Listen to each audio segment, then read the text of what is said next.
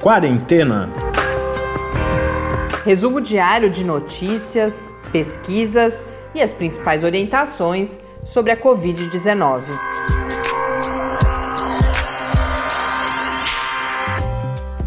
Quarentena, dia 24. Olá, bem-vindos ao 24 dia da nossa quarentena. Eu sou Mariana Petson. Eu sou Tárcio Fabrício. Hoje eu começo mandando um abraço para Marília Lemos, de Valinhos, que mandou um e-mail para a gente, falando que acompanha o podcast. A gente ficou muito contente, viu, Marília?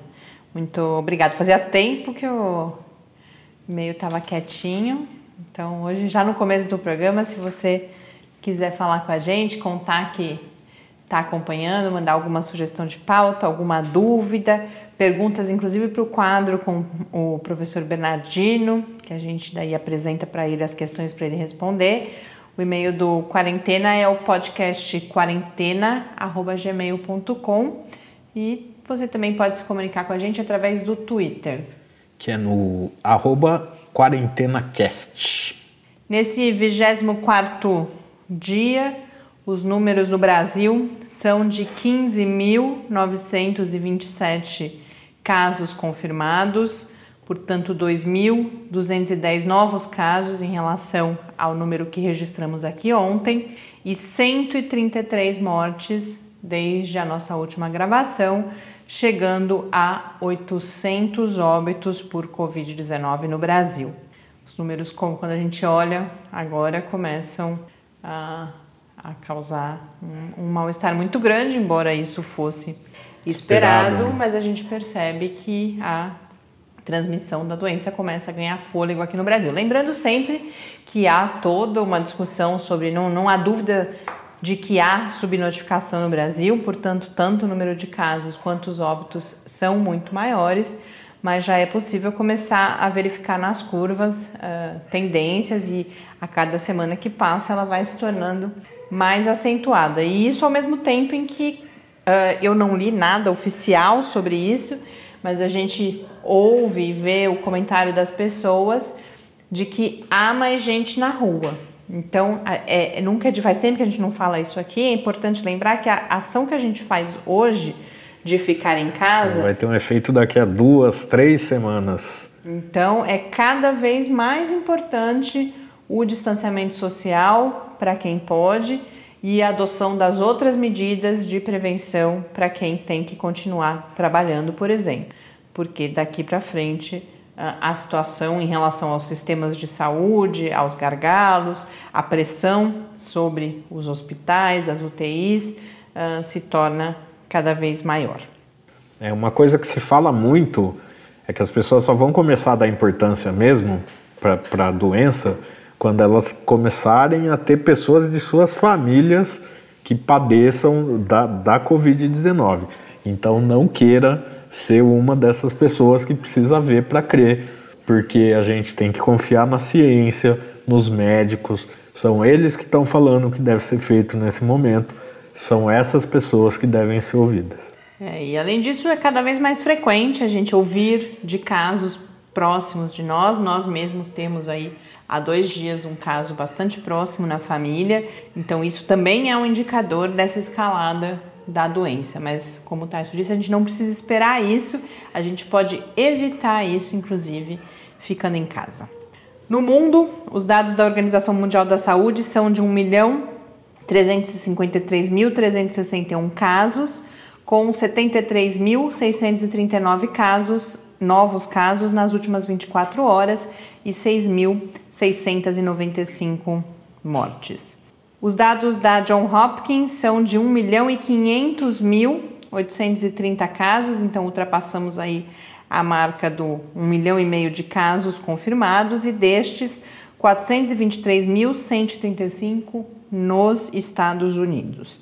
Em seguida, a situação uh, continua uh, parecida com dos dias anteriores. Espanha continua se distanciando da Itália, situação bastante dramática, então, na Espanha. Voltando para o Brasil, as notícias rápidas, a polêmica da cloroquina mais quente do que nunca. A gente não vai comentar aqui, não tem nenhuma notícia que vale a pena comentar aqui. Mas uma coisa que não há dúvida é que esse assunto está sendo tratado com extrema irresponsabilidade no Brasil bate-boca entre políticos e autoridades médicas, então quem tomou, quem não tomou, uh, realmente algo bastante preocupante para um assunto que é muito sério. Enquanto isso, vários outros medicamentos aí surgem como possíveis candidatos ao tratamento da Covid-19. A própria cloroquina, usada dentro dos critérios e nos testes experimentais, não é esse o problema. O problema é, é de fato a forma como essa discussão vem sendo feita aqui no Brasil. Enquanto isso, no final da tarde, a gente viu uma notícia da, do G1, mas se remetendo a Reuters, a agência de notícias Reuters, falando que até mesmo o CDC nos Estados Unidos retirou a orientações né? que é, é, estavam lá orientações que já tinham sido bastante criticadas, porque falavam ah, relatos de médicos de que usa tanto, usa tanto, usa em pacientes assim, assado, porque o presidente Donald Trump também vem forçando o uso, a recomendação maciça né, do uso de cloroquina, mas hoje, o, ou ontem, o CDC retirou essa informação e deixou lá, inclusive explicitamente escrito, que não há drogas aprovadas para o tratamento da Covid-19. Toda essa polêmica com a, com a hidroxicloroquina, ela acaba fazendo a gente lembrar do que aconteceu com aquela história da fosfetanolamina há alguns anos, a tal da pílula do câncer, que ah, cura o câncer, cura tudo, é, o elixir para salvar todas as pessoas de todos os males e no final das contas ela não funcionava como diziam que funcionava. Então é isso que está acontecendo com, a, com, a, com, essa cloroquina. Talvez ela tenha até algum potencial. Não, potencial ela tem. Nós esperamos que ela tenha. muito claras. É. Mas ela traz riscos, né? Uma parte importante dessa discussão é que ela tem efeitos colaterais importantes e que, portanto, mesmo nos casos em que ela é recomendada, ela deve ser feita sobre a observação do médico responsável. Falando mais uma vez, acredite nos médicos e nos cientistas. São eles que sabem é, a segurança desses remédios, como eles devem ser usados. Bom, e no mundo, uma boa notícia de hoje é que depois de 76 dias terminou, ainda que parcialmente, a quarentena em Wuhan, na China. Então, uh, essa quarentena que foi decretada em 23 de janeiro, uma quarentena extremamente rígida, as pessoas de fato só podiam, não podiam sair de Wuhan de praticamente nenhuma situação e só podiam sair de casa em situações muito específicas. Hoje, então, à meia-noite, né, de terça para quarta-feira, a quarentena foi suspensa e houve inclusive festa com fogos de artifício na cidade, mas com várias observações de cautela de que provavelmente uma segunda onda virá e que as pessoas devem evitar, então, continuar evitando aglomerações, praticando o distanciamento físico. E além disso, há critérios para que as pessoas saiam de Wuhan, então elas precisam, elas precisam ter uma espécie de atestado num aplicativo de que elas não, não estão doentes, nem tiveram contato com pessoas doentes, e as escolas de Wuhan continuam fechadas por enquanto. Por outro lado, a Etiópia decretou a quarentena, Tars? Pois é, a Etiópia, que é o país né, de origem do, do diretor-geral da OMS, o Tedros Adhanom, declarou estado de emergência para conter aí o avanço da Covid-19. O anúncio foi feito pelo primeiro-ministro da Etiópia, o Abiy Ahmed. A gente trouxe essa notícia para falar da Etiópia porque a gente ouve falar muito pouco do que está acontecendo nos países africanos em relação à pandemia. Óbvio, é uma questão histórica, que a África é um continente desprezado por ser mais pobre, etc. Então, a gente sempre que pode, a gente busca algumas informações do que está acontecendo por lá também. Já me comprometo desde já, tinha separado para hoje, mas achei que já tinha muita coisa. Tem um relatório extenso aqui e a gente faz uma busca para trazer mais informações sobre essa situação na África amanhã. Algo que a gente tem falado pouco aqui também são as ameaças para refugiados. Acho que é um tema em breve a gente uhum. que em breve a gente deve falar aqui. Sobre população em situação de rua, a gente já mencionou algumas iniciativas e tem uma notícia hoje de Olinda. Exatamente. Ontem a gente falava né, que a prefeitura de.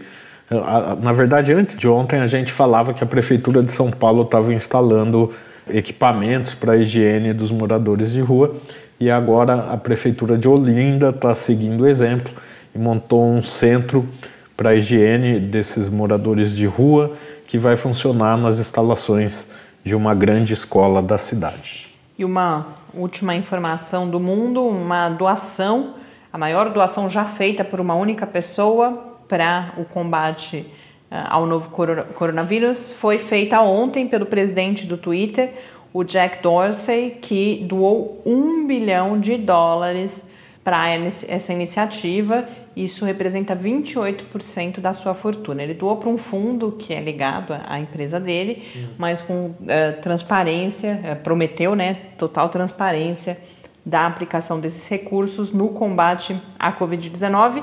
E aí o comentário é que esse valor é muito superior a pessoas com muito mais dinheiro, como por exemplo uh, o, o Mark Zuckerberg, Zuckerberg, do Facebook e também o Bill Gates. Uh, eu volto. Ah, não, antes de voltar, uh, a gente falou antes do relaxamento do distanciamento no Brasil, né? As pessoas estão mais na, na rua. Eu tinha separado um material aqui, mas vou deixar para outro dia também, de como convencer aquelas pessoas próximas a você a praticarem o distanciamento. Mas hoje a gente teve um acréscimo aí nesse esforço, um teaserzinho, um vídeo de Bacurau, que fez tanto sucesso há alguns meses aqui no Brasil. É isso aí. O elenco do filme Bacurau participou de um vídeo aí para estimular as práticas de distanciamento social. Esse vídeo foi produzido pelos diretores do filme, Juliano Dornelles e o Kleber Mendonça Filho, e tem uma narrativa do DJ Urso, que é personagem do filme, e conta com todos os, os atores ali do Bacurau falando e pedindo para as pessoas permanecerem em suas casas a gente compartilhou esse vídeo na página do Facebook do Lab e a gente vai colocar o link é, no nosso espaço no site do Lab, que é o www.lab com i no final, barra quarentena news. Entendeu direitinho, hein? Sou sempre eu que. Essa fala é minha, tá? Vira e mexe, ele imita a forma como eu falo as coisas que eu repito várias vezes, mas hoje ele fez direitinho. Aliás, eu esqueci de comentar uma notícia quando eu falava da John Hopkins. Hoje saiu uma, uma entrevista na Science, no periódico científico Science, com a Lauren Gardner, que é a pesquisadora responsável pelo painel da John Hopkins. E nessa entrevista comenta, inclusive, que tem sido a fonte de informação tida como mais confiável, mais buscada em todo o mundo. E ela conta um pouco como foi a, a, a elaboração desse site. Foi algo quase que improvisado inicialmente ela tinha um estudante de pós-graduação chinês e que já em janeiro estava, por razões óbvias, muito interessado na evolução da então epidemia, né? não tinha se declarado pandemia ainda, e eles começaram essa, a elaboração desse site, que durante muito tempo contou com uma equipe de apenas seis pessoas. Hoje ele recebe o apoio da própria Universidade John Hopkins, do, do, do, de quem produziu o software que eles usam, virou uma iniciativa muito mais robusta mas ela conta então como está sendo o trabalho com turnos de 24 horas, inclusive é, a gente trabalhando para garantir a estabilidade do site, a confiabilidade das informações por 24 horas. Hoje a gente tem uma entrevista muito especial com o médico José Ricardo de Carvalho Mesquita Aires, que é da Faculdade de Medicina da USP. Eu já o apresento com mais propriedade, mas antes disso, falar rapidinho de uma novidade na questão das máscaras, que a gente vem acompanhando com atenção aqui. Eu não tinha nem é, percebido, tinha meu foco tinha mudado um pouco, mas na última segunda-feira, no dia 6, a Organização Mundial da Saúde publicou um novo documento com diretrizes para a utilização de máscaras, é, inclusive mais específico para os serviços é, de saúde, também para os cuidados de saúde em casa mas vai dedicar uma sessão, dedica uma sessão desse documento ao uso comunitário de máscaras diante da, da, das mudanças. Aí vários países adotaram políticas de uso maciço de, de máscaras e aí a OMS vai se pronunciar sobre isso. E ela reitera a posição de que não há nenhuma evidência robusta, né, de que máscaras protegem pessoas saudáveis. Então, uh, no máximo, há evidências da proteção, no sentido de quem usa máscara e eventualmente está assintomático, causa menos risco de transmissão, mas ela começa a parte sobre o uso comunitário falando de que não há evidências de proteção de pessoas saudáveis e que, inclusive, o uso carrega incertezas e riscos críticos relacionados ao que a gente já falou aqui várias vezes, que é a escassez de proteção para os profissionais de saúde, quando estamos falando de máscaras descartáveis, né, não das máscaras de pano, e também a questão de que pode gerar uma falsa sensação de segurança e aí a pessoa sai mais de casa, além da, da, toda a questão de uso incorreto que a gente já falou várias vezes. Mas de qualquer forma, como ela coloca que em, em, há países com cultura de uso, de uso de máscaras ou cada vez mais recomendações de uso maciço pelos governos, que todos os cuidados sejam adotados e mais do que isso, ela vai colocar seis aspectos que os tomadores de decisão devem levar em consideração no momento de recomendarem ou não é, as máscaras.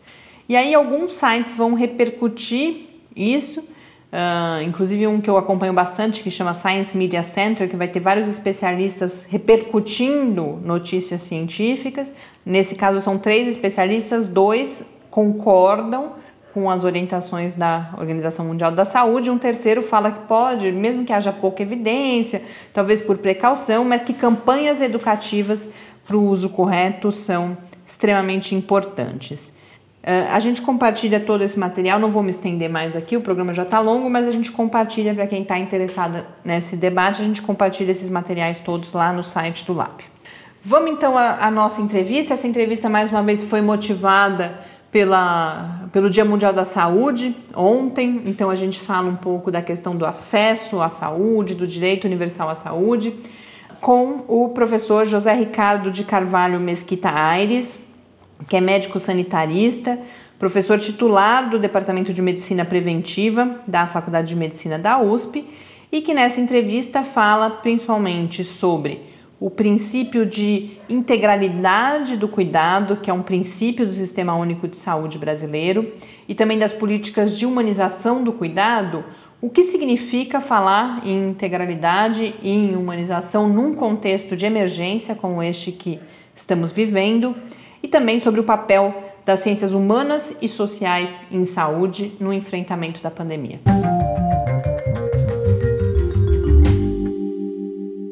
Professor José Ricardo, muitíssimo obrigada por reservar este tempo para conversarmos aqui no Quarentena. São princípios do SUS a integralidade e a humanização do cuidado. Para começar a conversa, gostaria que o senhor comentasse o que significa pensar em integralidade, em humanização, e mais do que pensar, concre concretizar o cuidado integral e uma, uh, um, um, um serviço humanizado em uma situação emergencial como esta que vivemos hoje no Brasil e no mundo. Olá, Mariana. Olá, pessoal do Quarentena. É, é um prazer é, estar conversando com vocês sobre temas é, tão relevantes no momento que a gente está vivendo. Né? É, a questão da, da, integralidade é um dos princípios doutrinários do SUS, né? e a humanização uma política importante, né? Desde os seus primórdios, e elas foram pensadas, claro, é, predominantemente para períodos de normalidade, né? onde a gente está com a, o sistema de saúde funcionando pelo menos na direção em que se, se propõe né, que ele funcione nem sempre conseguindo a, a qualidade, a cobertura e, e, a excelência que a gente gostaria, mas apontado nessa direção. É, a integralidade, é, em termos bem sintéticos, é, ela nos aponta para a necessidade de que a gente é, entenda as necessidades dos sujeitos dos, quais cuidamos, né, os indivíduos, as famílias, as comunidades, é, a partir do conjunto das suas condições de vida e saúde, dos seus valores. Né?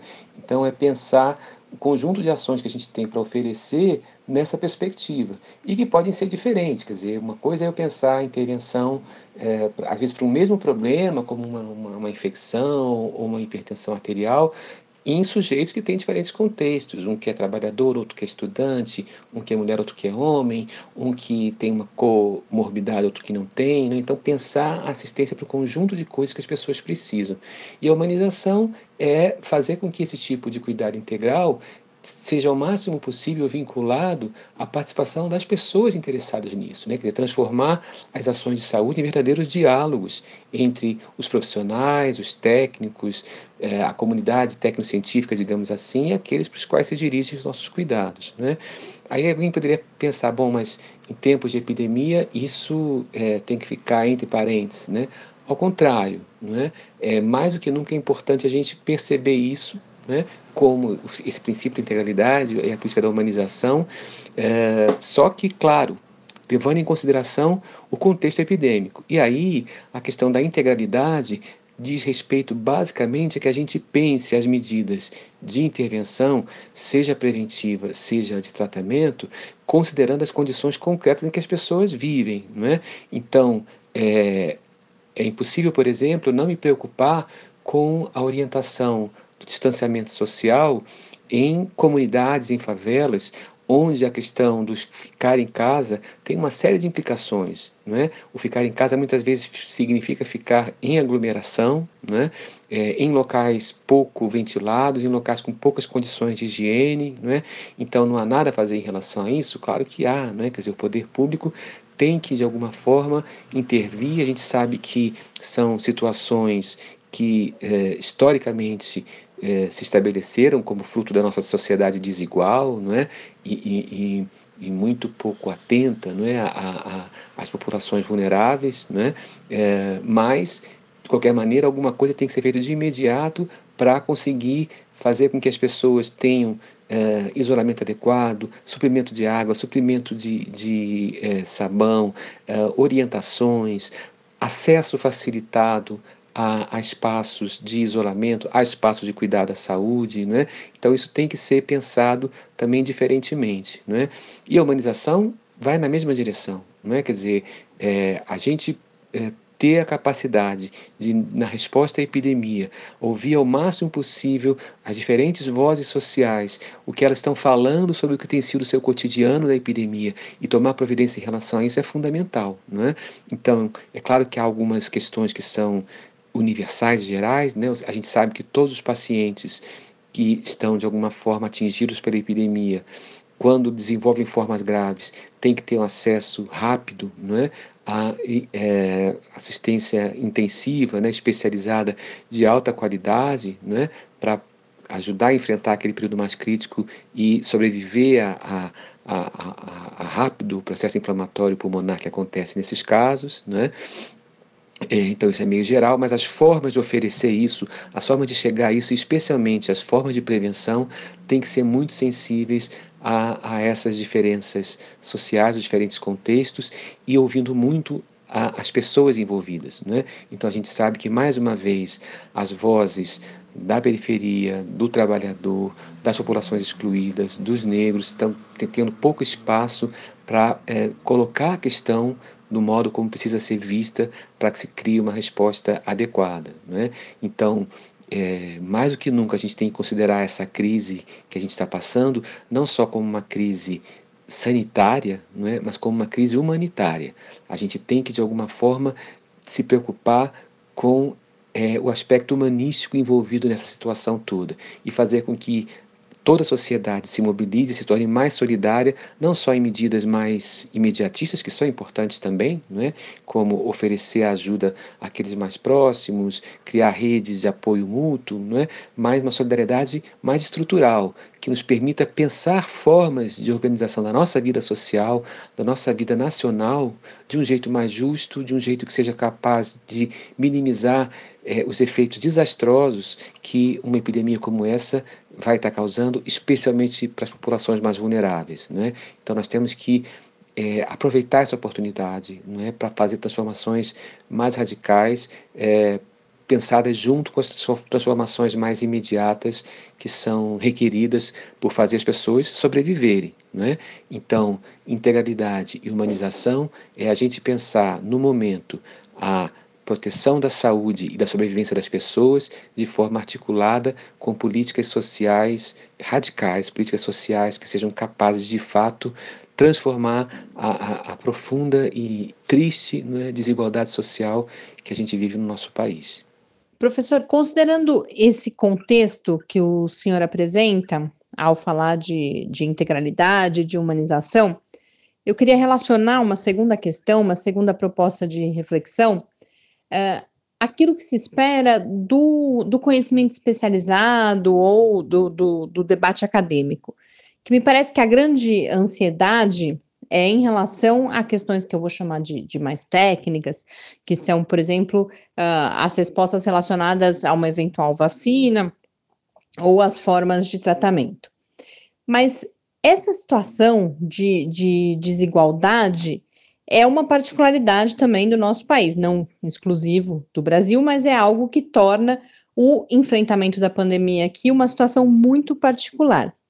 Nesse sentido, quais são as contribuições que o, as ciências sociais, as ciências humanas, esse olhar também a partir dessas áreas e esse olhar interdisciplinar pode dar nesse momento de enfrentamento da, pandem da pandemia e de construção dessa outra sociedade uh, após atravessarmos esse momento? É, essa questão que você me faz é, é bastante complexa, né? porque as questões é, que envolvem o campo de conhecimento para a produção de respostas na área ciências sociais e humanas em saúde é bastante amplo, não é?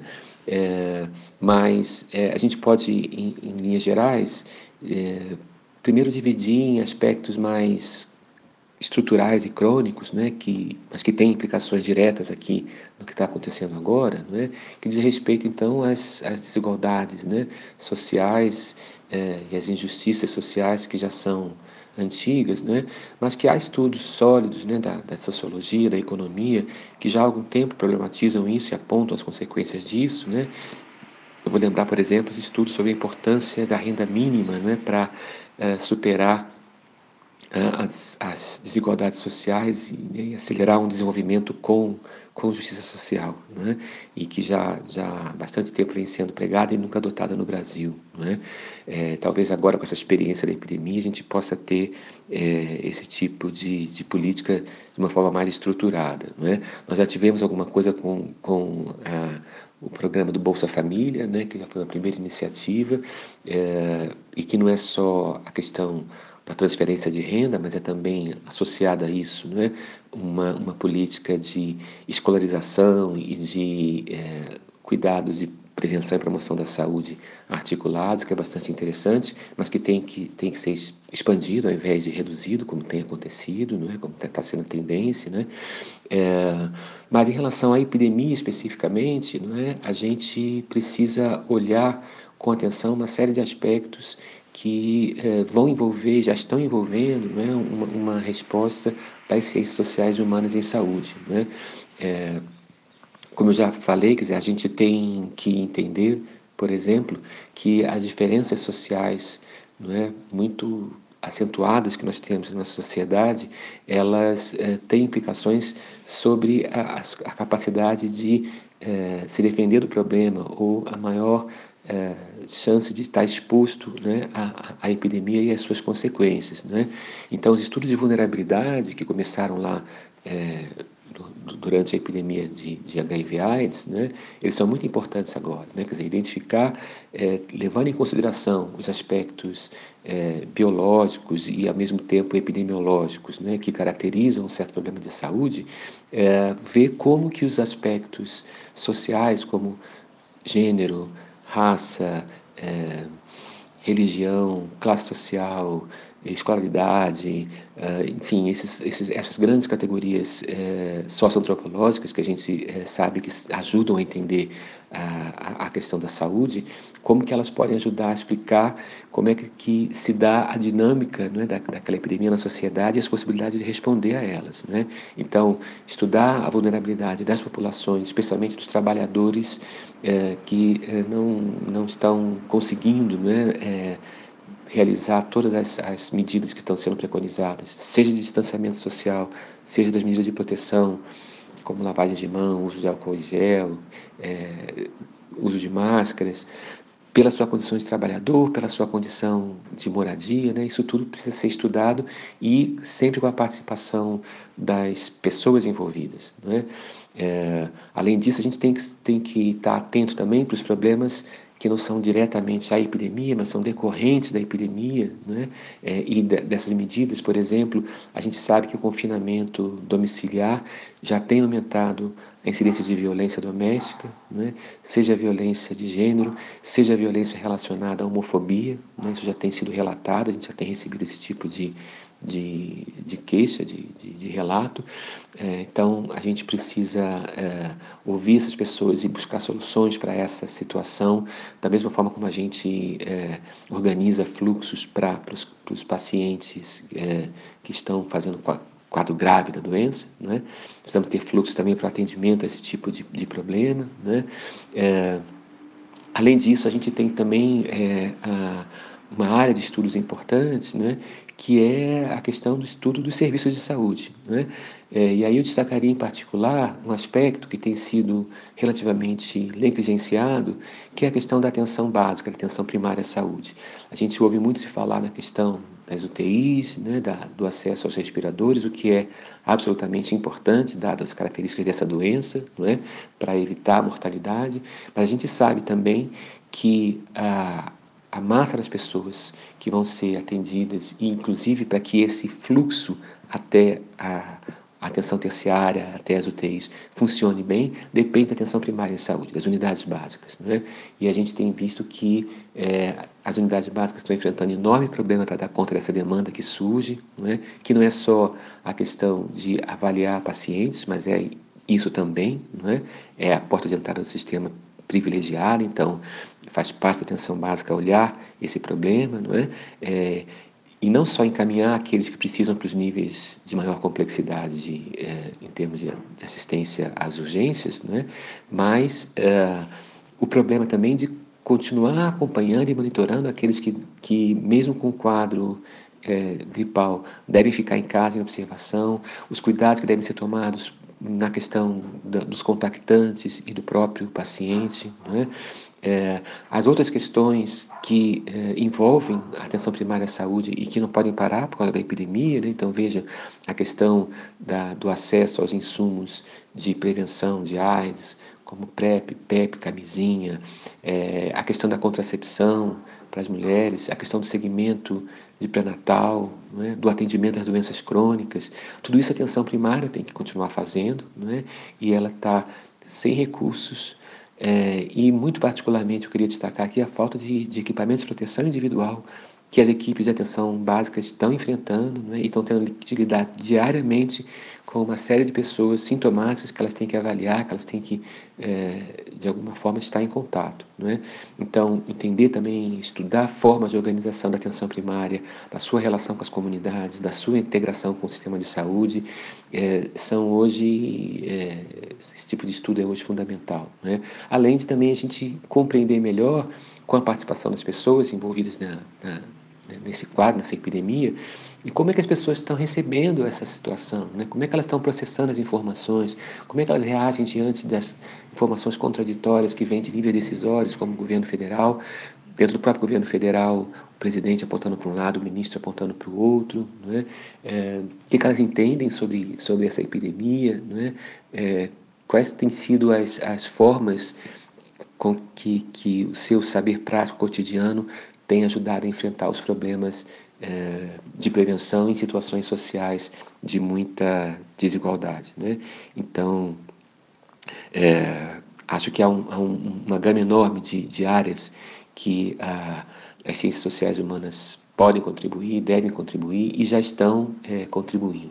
Né? Felizmente, nós temos hoje uma massa de pesquisadores em todo o país que está respondendo muito rapidamente à, à epidemia, seja no plano mais biomédico, tecnológico, até o campo das ciências sociais e humanas.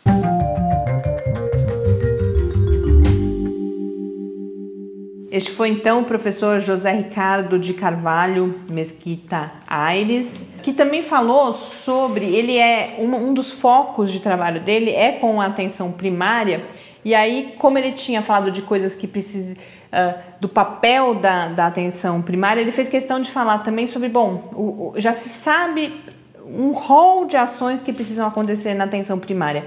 E chama atenção, chamou a minha atenção, a diversidade de ações mesmo. Então ele fala, por exemplo, que o acolhimento para avaliação de casos clínicos, de quadros gripais, uh, precisa ser estruturado, tanto para encaminhar para atenção secundária e terciária aqueles casos que devem ser encaminhados, mas principalmente para reter aqueles quadros que devem, por exemplo, seguir em cuidado domiciliar. Isso, inclusive, para proteger a saúde das pessoas, porque quadros gripais são muito comuns nessa época e naqueles casos, então, que não se agravou, ou já, já se sabe que não é Covid, por exemplo, sintomas, alguma coisa assim, para que as pessoas permaneçam em casa e, inclusive, se comuniquem sempre que possível com a UBS por internet ou por telefone. Então, para evitar uh, tanto a pressão sobre a atenção secundária e terciária, quanto a contaminação no próprio serviço de saúde. E uma série de outras ações. Então, todo o trabalho de vigilância epidemiológica, que ele comenta, inclusive, que muitas vezes se esquece que o SUS faz isso a importância das UBS seguirem vacinando, tanto para a gripe quanto para outras doenças evitáveis e que, portanto, poderiam vir a pressionar mais ainda o sistema de saúde, mas que essa vacinação precisa acontecer em esquemas especiais para evitar contaminação. E uma coisa que eu queria chamar a atenção: várias ações que dizem respeito a, a, a políticas que a gente não está acostumado a identificar com o SUS. Então, ele menciona o apoio às famílias que têm condições precárias de moradia e trabalho, para aliviar o sofrimento dessas famílias e, inclusive, para garantir o isolamento em situações em que esse isolamento é muitas vezes difícil. O monitoramento de situações que são causadas pelo isolamento, por exemplo, a pauperização das famílias, mas também a escalada da violência doméstica contra crianças e contra mulheres e ele menciona especificamente relatos de jovens LGBT que nessa convivência com famílias é, violentas, preconceituosas, têm é, trazido esses relatos de sofrimento. E uma série de outras ações voltadas, inclusive, à manutenção, por exemplo, das consultas de rotina, que têm de ser adiadas na medida do possível, mas pacientes crônicos precisam, por exemplo, das receitas dos seus remédios. Então, toda uma reorganização, uma necessidade de reorganização da atenção básica para dar conta desses tempos de pandemia. E agora, para a gente concluir o episódio de hoje, vamos ao nosso quadro aqui fixo em que o professor Bernardino responde às nossas dúvidas. Perguntas e respostas sobre a Covid-19. Professor Bernardino, como acontece a transmissão do vírus que causa a Covid-19?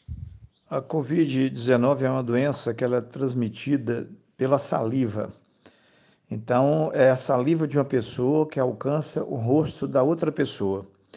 Então, pequenas gotas de saliva, quando a gente fala, tosse, espirra, o vapor da saliva que sai na hora que a gente respira, se isso alcançar um rosto de outra pessoa, isso pode causar a doença pelo coronavírus. Então, todas as medidas que for possível para evitar que a saliva de uma pessoa alcance o rosto da outra, é, essas medidas têm que ser adotadas. Por exemplo, é, pode ser que essa transmissão seja direta na hora que eu estou conversando com uma pessoa, quando eu tuço ou espirro perto dela, ou às vezes só de estar perto dela, respirando, principalmente se for num ambiente fechado, isso pode transmitir. Mas, por exemplo, eu posso espirrar numa mesa, no, no celular, ou então estou com a mão suja de saliva e pego num corrimão de uma escada e o vírus fica ali.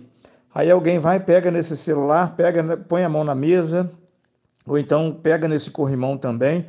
Aí o vírus vai para a mão dessa pessoa e aí essa pessoa inadvertidamente leva a mão ao rosto e aí pode pegar coronavírus desse jeito também. Então, pensando dessa forma, é importante a gente ficar sempre longe uns dos outros, pelo menos dois metros de distância, para evitar que a saliva de um alcance o rosto do outro durante a fala, a respiração ou coisa parecida. O uso da máscara também ajuda muito, porque se eu tossir ou espirrar usando máscara, É, eu vou evitar que a saliva alcance o rosto de outra pessoa. É, lavando as mãos insistentemente, todas as vezes que for levar a mão ao rosto, nunca levar a mão ao rosto se antes lavar muito bem as mãos, para que, que eu garanta que se eu levar a mão ao rosto, ela vai estar livre do coronavírus, ela não vai estar contaminada com o vírus, né? Então é importante ter em mente que essas duas vias são as mais importantes é, via direta da saliva indo de, de uma pessoa para outra, ou pela via indireta, é, através da contaminação de objetos com saliva, é, e que pode então contaminar a mão ou o rosto de outras pessoas e aí transmitir a doença. Muito obrigada, professor Bernardino, por mais este esclarecimento e até amanhã.